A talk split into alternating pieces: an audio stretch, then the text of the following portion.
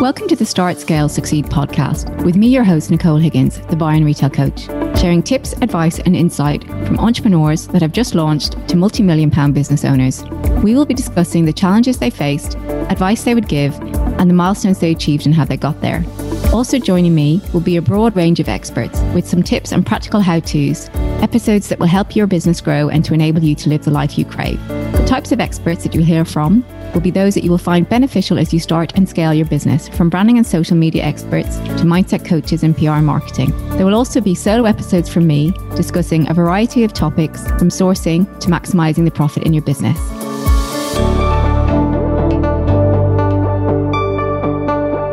Fashion startup, one of the challenges that is often faced is finding the right supplier for your business, particularly one that can manufacture small and minimum quantities.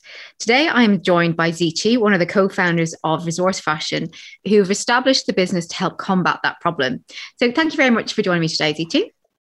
Hi, Nicole. So nice meeting you. You too. Now, it's a very new model that you have uh, produced. What made you tell me a little bit about yours and Tatiana's background and how you came to, to set up the business model. Yeah, certainly. Um, so both Tatiana and I, we are from China, and uh, we are college friends. So we came to the U.S. pretty much same time, 2014, and then we graduated from school uh, after a few years, and we both went to Duke. Um, after graduation, we both worked at corporate companies, respectively, investment banking and consulting. So, two big ones uh, for, mm-hmm. for our school. And we did not particularly like it. So, she started to explore different areas. Um, she started a lot of different initiatives, all helping e commerce founders. Uh, I think both of us have this urge to come up with solutions to help these group of people because both our families are technically small business owners in China and we feel very empathetic towards this group of people and both of us apparently love entrepreneurship and we want to build product that essentially empower entrepreneurship so um, we met in college but we did not know each other very well and we somehow got reconnected the summer of 2020, 2020 Mm-hmm. Um, and then we started to talk more about what she's doing. At the time, I was still at consulting company, and over time, we started to realize that it might be a good idea for us to try out building something together. Uh, we have very different personalities. She's really um, like detail driven and she's mm very good at execution whereas i'm more like people person and very um, create creative driven. So I feel like it's it's a really good combination when we, when we work together. And uh, my mom has been in apparel production space for two decades, uh, meaning that she has a company in China in Guangzhou helping a lot of big companies um, doing a lot of manufacturing, exporting work for the past two decades. She has an office of 20 employees covering functions from sample rooms to everything, you know, following up with the order, shipping, etc. And um, because of that, we thought it would be cool for us to try out starting a fashion brand. Just see, you know, first of all, see how we work together, but also experience what it it feels like to actually run the brand and. Mm-hmm. Um, because if we want to essentially eventually build something for this group of people, we want to understand them very well and see what the pinpoint would be when doing that. So we started a fashion brand called ZNT Style. It's still on Instagram. You'll be able to see, um, and it's it's such a early stage entrepreneurial grassroots effort. I remember we did all of the photo shooting at my home. Uh, I bought like the backdrop, the lighting equipment, and even borrowed the camera um, from Amazon and then we return everything the next day. so it's like a very, very, you know, very early stage. Very lean. very lean, uh, very frugal as well. Uh, but we got things up and um, we started to, you know, um, sourcing stuff from China. And we realized that even though both of us are Chinese, apparently, uh, we are native speakers. We're able to talk to manuf- manufacturers with no issue, and we even have some support in China. Like my mom can yeah. always help us check stuff. Still, the the entire process was horrible. like things were delayed and we when we received the product 30 pieces were missing we weren't sure if it was missing because of the shipping or because of the manufacturer just a lot of like logistical issue that were under were not under our control and i suppose if we just give a bit of context in that so for some people that may not have be they may have not have started their journey eh, on their brand yet you know, finding, like I said, finding a supplier can be one of the most difficult challenges, especially one that will um, accept smaller quantities. So, places you can find a supplier, you can look on LinkedIn, you can look on Alibaba, you can look on other platforms like Common Objective, Sourcing Playground. But essentially, it's a lot of time spent researching and trying to find that right fit supplier for you. And then, if you're based in the country in, in your own country and they're based in Turkey or China or Bangladesh or Pakistan, wherever they might be based, you know, you're not on the ground. You can't go and see them. There is a language barrier.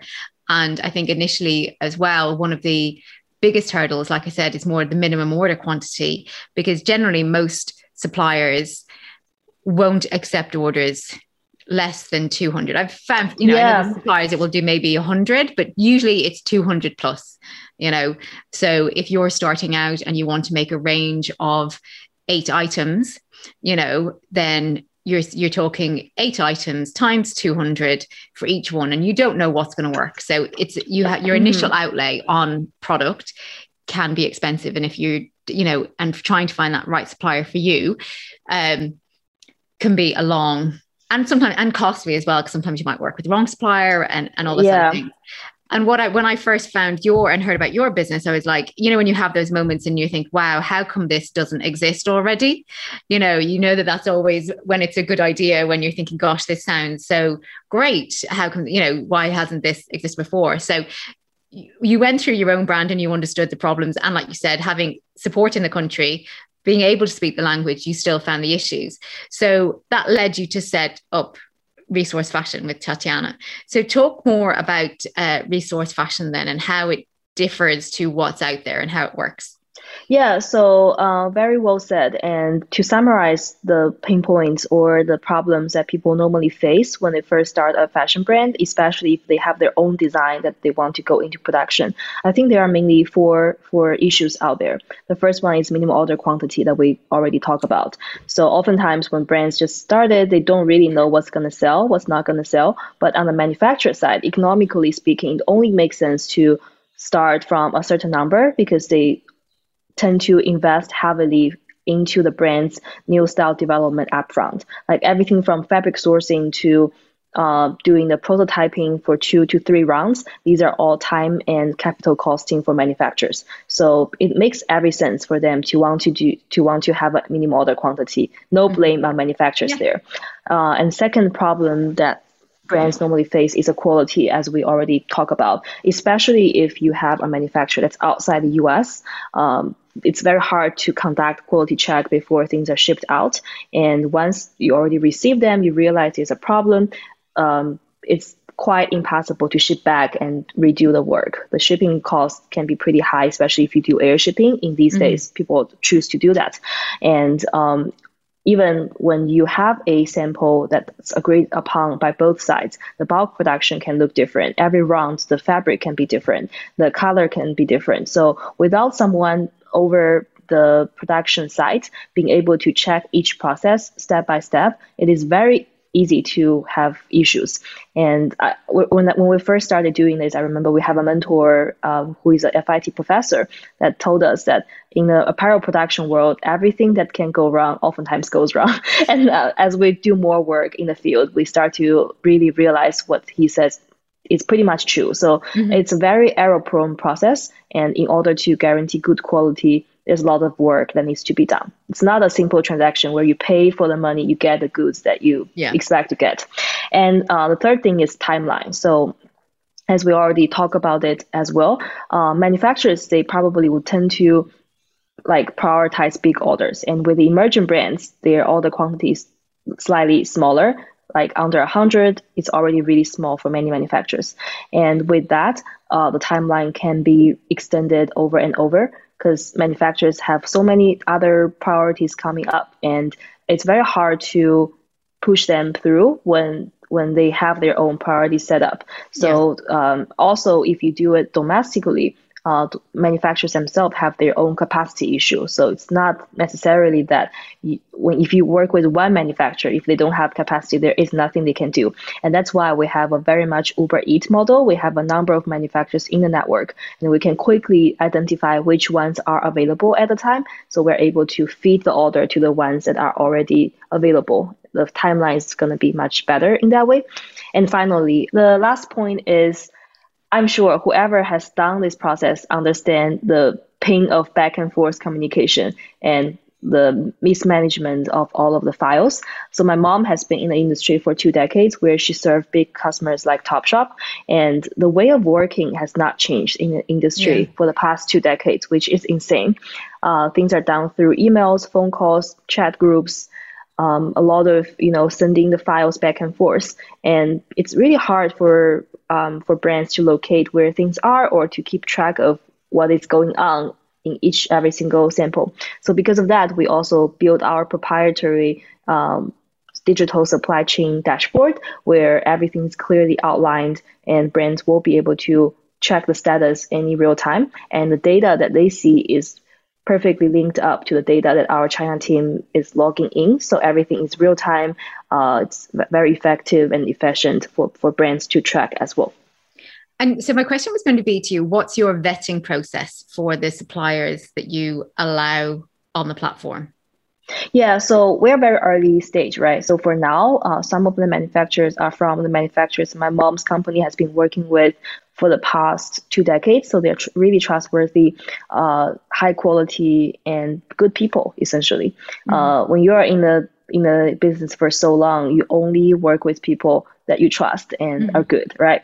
So that's the first layer of filtering system. But over time, we are right now also, my co founder is back in China because we do think it's very important for us to build face to face connection with manufacturers we work with. So it's going to be a lot of um, site visit. We go to their site, we make sure that they have the right equipment, um, they are treating their employees right, and um, we talk to the owner of the manufacturer to understand their value like what do they value what do they think is important making sure that we are working with people that we trust that mm-hmm. we trust to have them do the work for our brands uh, essentially and in certain case we, we do have this uh, transparency tab on our system where all brands have access to so these are all informations that we made available to the brands, which the brands can also make available to their end consumers. Essentially, we do a lot of uh, detailed dive in into the manufacturers. We understand their history, um, their mission and vision, and what they are doing on the sustainability and ethics side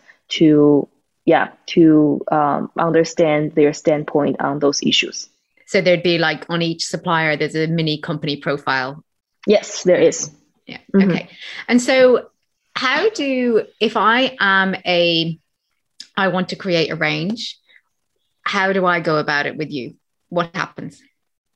How does your, your you, process work? So if if I am a new business and I want to start working with you, what do I need to have and how how do we start? What happens? What's the process? Yeah. Uh, so we talk to every single brand that we work with because it's a very high touch personal ex- relationship that we have with our brands. And before brands are onboarded, they will schedule a call with me and we walk through what exactly does our off service entail and how, how it works essentially. So we run a monthly subscription base. Uh, people can enroll with us anytime and they can cancel anytime as long as there is no pending task. And we also offer the first month um, no question ask refund. Uh, we actually have over 95% of retention rate right now. So we're very confident with our service and what our brands are receiving. Uh, but after they decide to onboard, they then will have access to our system and everything will be done on the system. Uh, trust me, like a lot of brands were telling me that it's in, it's incredible that we have this system where they can do everything in one place. So mm-hmm. they can request a sample directly over there where they specify the size range, the tech pack if they have, and um, we then can be we, we then will be able to start fabric searching. So they can initiate a fabric searching as well, and then we search fabric, we upload the fabric information all onto the dashboard and on average we find three different fabric for brands when they put like one fabric search information with composition color mm-hmm. and all of the you know videos or image support that information that they have and brands then will be able to say okay i like this fabric let's move on with a sample creation with this fabric that you found and we will then be able to start getting the fabric and sending to the sample room. And one thing to note is that we are having a very strong Nexus network of suppliers in like a very condensed place in Guangzhou, China. That's mm-hmm. the fashion hub of China, where a lot of you know global fashion brands produce their items. But essentially, uh, the fabric market is huge that we we have yeah. access to, which is like less than ten minutes away from our office. And then the fabric once the fabric is purchased, we send them to the sample room, and our office is located in, in the biggest sample building. So we are we have access to 10 different sample rooms for now, and we're onboarding more and more over time. And we immediately get the fabric to the one sample room that is available, um, which means it's extremely fast. The way we do sampling uh, normally takes three to five days after the fabric has been found that we can we will be able to complete the sample. Um, and then after that, uh, we upload the picture to system. Brands will be able to make any comments. If it's something the sample room can directly fix, they will fix. Uh, otherwise, we can ship the product to the um, brands. Normally takes less than a week for US and roughly also a week for UK mm-hmm. brands as well to receive the item by air. And and yeah, and after that, they will be able to let's say I don't I don't like this part, that part, switch the fabric. We also ship them additional fabric too, so they can switch the fabric if they wish as well. So another round of sampling, or we can directly move on to bulk production. And can I ask? So then, the person who the the company or the supplier that's made the sample, they are also going to make the bulk production.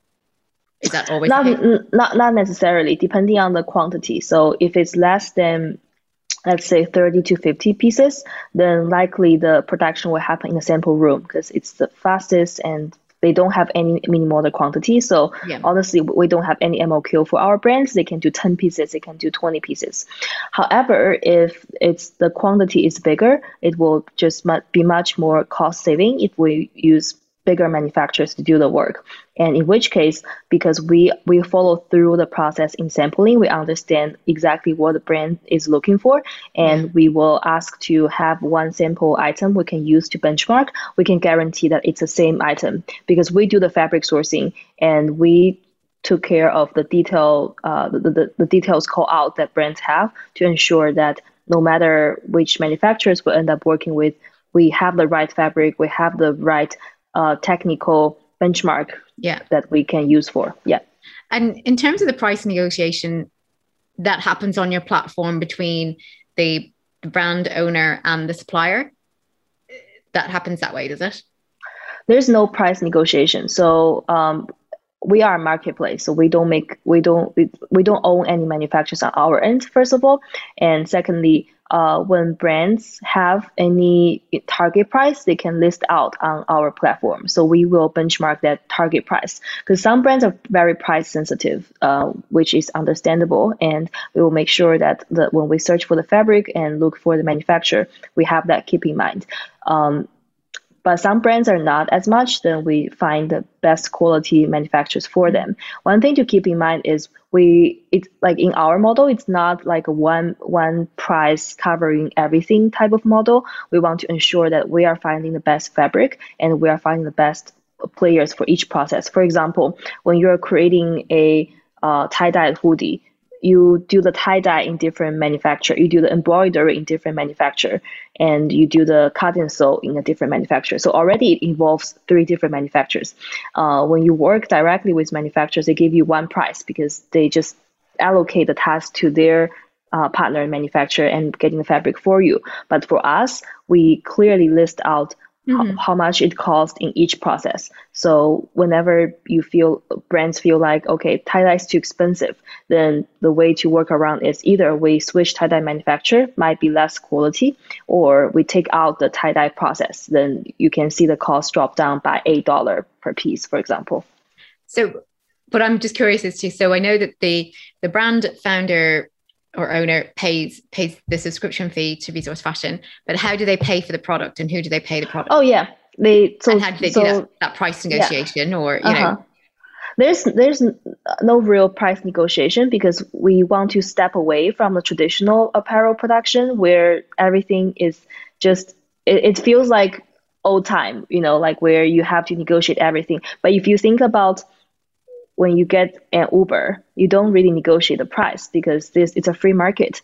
Uh, over time, we will also be able to have a bidding system where manufacturers can see mm-hmm. see this this model, this order, and then they can bid on the order. And in mm-hmm. that way, it's just much better user experience on the on the uh, brand side. It's tiring to have to negotiate all the time, and also um, with different manufacturers, um, the, the process also can be different. So we want to standardize the process over time so that it can be a very smooth experience for brands. As I said, if there is a target price, brand can list out and we will take that into consideration. Another thing with apparel is brands oftentimes are not aware of when they cut when they negotiate on the price, it could also mean that manufacturers are sacrificing on the quality. Mm-hmm. So there is a cost built into everything, everything from the fabric, the trim, to workers' working hour, to dyeing, to uh, embroidery. So the cost cutting has to go somewhere, and our model enable them to see very clearly how the much it costs in each process. Yeah. Mm-hmm. So if they they can very clearly tell us, okay, I don't like that. Let's do this. So yeah, that's the process and, we're doing this right now. And then just in terms of payment, then who does the brand founder pay? Um, so they will pay through our system. We issue yeah. the invoice, but the payment directly goes to the manufacturer. Just yeah. Mm-hmm. Okay. And we we we charge fifty percent upfront for bulk production to trigger the production, and the remaining fifty percent is shipping right before the shipping. But the sampling process is covered by the subscription cost. It's not. Sampling okay. costs fifty dollar per piece for now, and that does not include shipping and fabric. So uh, we do not want to have any incentive in finding cheaper fabric for brands. Um, that's why it's essentially like brands will tell us the type of fabric they want. We look for it for them, and um, we charge fifty dollar per piece for sample making to make the process easier. Because sometimes it's more, sometimes it's less. But yeah. sampling, it's just yeah, it's just one piece, and we take the cost at, at, as well sometimes. Yeah. Okay, and um, so is it only ladies' fashion at the moment, or is it? Um, will you go into other areas as well? We definitely will expand to other areas like women's, uh, like men's and children's. But now predominantly our brands are women's fashion brands. Uh, some of them are one size as well, especially with streetwear. It's not that different. So mm-hmm. we, we're happy to take men's wear if it's more casual stuff. Um, yeah. And over time, we're definitely expanding to also, you know, athletic wear and uh, knitwear. Right now, we're mostly doing non-knitwear and non-athletic wear, uh, women's contemporary type of stuff. Okay, great. So when did you when did you start business? It's, uh, quite, it's, start, very, it's quite new, isn't it? Yeah, it's quite new. So as I said, last year after our fashion brand, we started a wholesale marketplace. That's where we started. That's where we thought uh, that's what we thought would be the solution to minimum order quantity. Because if you buy wholesale, then the product's already, you know, completed. There's no minimum order quantity in that case. We've done, we did that for a couple months. We raised our fund through that idea. Uh, we launched the wholesale marketplace um, last year, October-ish, and we then realized that we do want to move more upward to be able to you know touch the supply chain because there's a lot of quality issue with with wholesale. And mm-hmm. increasingly we're seeing that there is this group of young people having so many ideas about what they want to create. They don't want to just buy someone else's product and, yeah. and add add the label. It's not cool. And uh, with that realization, we start to build out our own supply chain capacity uh, around like no, November, December of last year. So we're pretty new with this new model, but we're now working with almost 20 brands and on their on their for, for their production. It's right. a wide range of brands as well. We have mm-hmm. like award-winning grassroots uh, streetwear brands. We also have venture-backed startup that is building creator marketplace. Uh, we also have you know individual entrepreneur that is very ambitious and highly driven. Mm-hmm. We also have sustainable label that wants to create in small batch production. So really a, a wide range of different brands that we work with. And from the communication point of view, and I know that you touched on that because that is that can take so much time for a small business. You know, you know, you've got it if you get over the minimum order quantity, you get over the quality hurdle, and you've got over the timelines. The communication side of things. So, do you then you deal with all the communication between with the supplier, and then you yeah. deal with all the communication with the brand owner? Yeah, so and and also, yeah, yeah, exactly. Uh, yeah. I also want to highlight the fact that so we are a startup. We're not like traditional agency. Like my mom's model is very traditional, where they have these 15 people of her employee that does the communication, but it's very hands-on. It's very high touch. But over time, we are building a system that can leverage technology essentially. So right now, we well our back end is powered by our internal tool that directly connect uh, the data that brands input into the backend system of these sample room and manufacturers. So everything is like streamlined in that sense as well. When I when you say when I say a communication, it's partially communication, but also a lot of technology that is built in and help with the communication. Because every like man-made communication is error prone. We want to eliminate yeah. that as much as possible. So all of the when, when brands work with us, there are information that we require and request to ensure that um, there is as little miscommunication as possible as they pass on information into the manufacturers. And what kind of information is that that you need from the mm-hmm. brands mm-hmm. to eliminate yeah. that error? So there are a couple of ways that we currently work with brands to produce a sample. Either they have TechPack, which is great. Uh, our sample rooms can read TechPack perfectly, and uh, on, on top of that, if the brands uh, don't have TechPack, but they know exactly what they are producing, it can be a product they love and they want to create with different fabric. They can directly ship the product to us. They can ship us the fabric as well. So we'll, yeah. mm-hmm, and we will be able to produce in that way. Uh, or if they have an image of the product they want to produce, we can even do, the, do it just through the image they upload. We can recommend fabric for them, start from there, and then produce a prototype. However, if the, the uh, brands have a lot of idea about what they want, but they don't have a tech pack, we are now working to onboard um, some very talented tech pack designer that brands can directly hire on our marketplace to work with them to first produce tech pack and then pass on to us. Fantastic. Sounds like you have got everything covered. So, Ziqi, if people want to work with Resource Fashion, where can people find you? Yeah, so there are a couple ways. We are on Instagram, we're on TikTok, uh, but most effective way is to go to our website and you can directly schedule a call from there with me, and uh, we will talk through about the needs of the brands and all the processes about how to work with us. Uh, and from there, you also will be able to use a code that's specifically for Nicole's um, listener or audience Thank or you very client. much for that.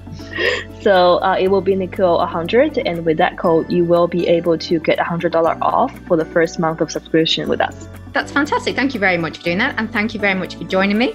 If you want to hear more from me, then you can check me out on Instagram at, at the Bar and Retail Coach.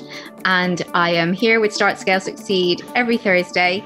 If you've enjoyed the podcast, I'd love for you to leave a review, and I'll see you again next week.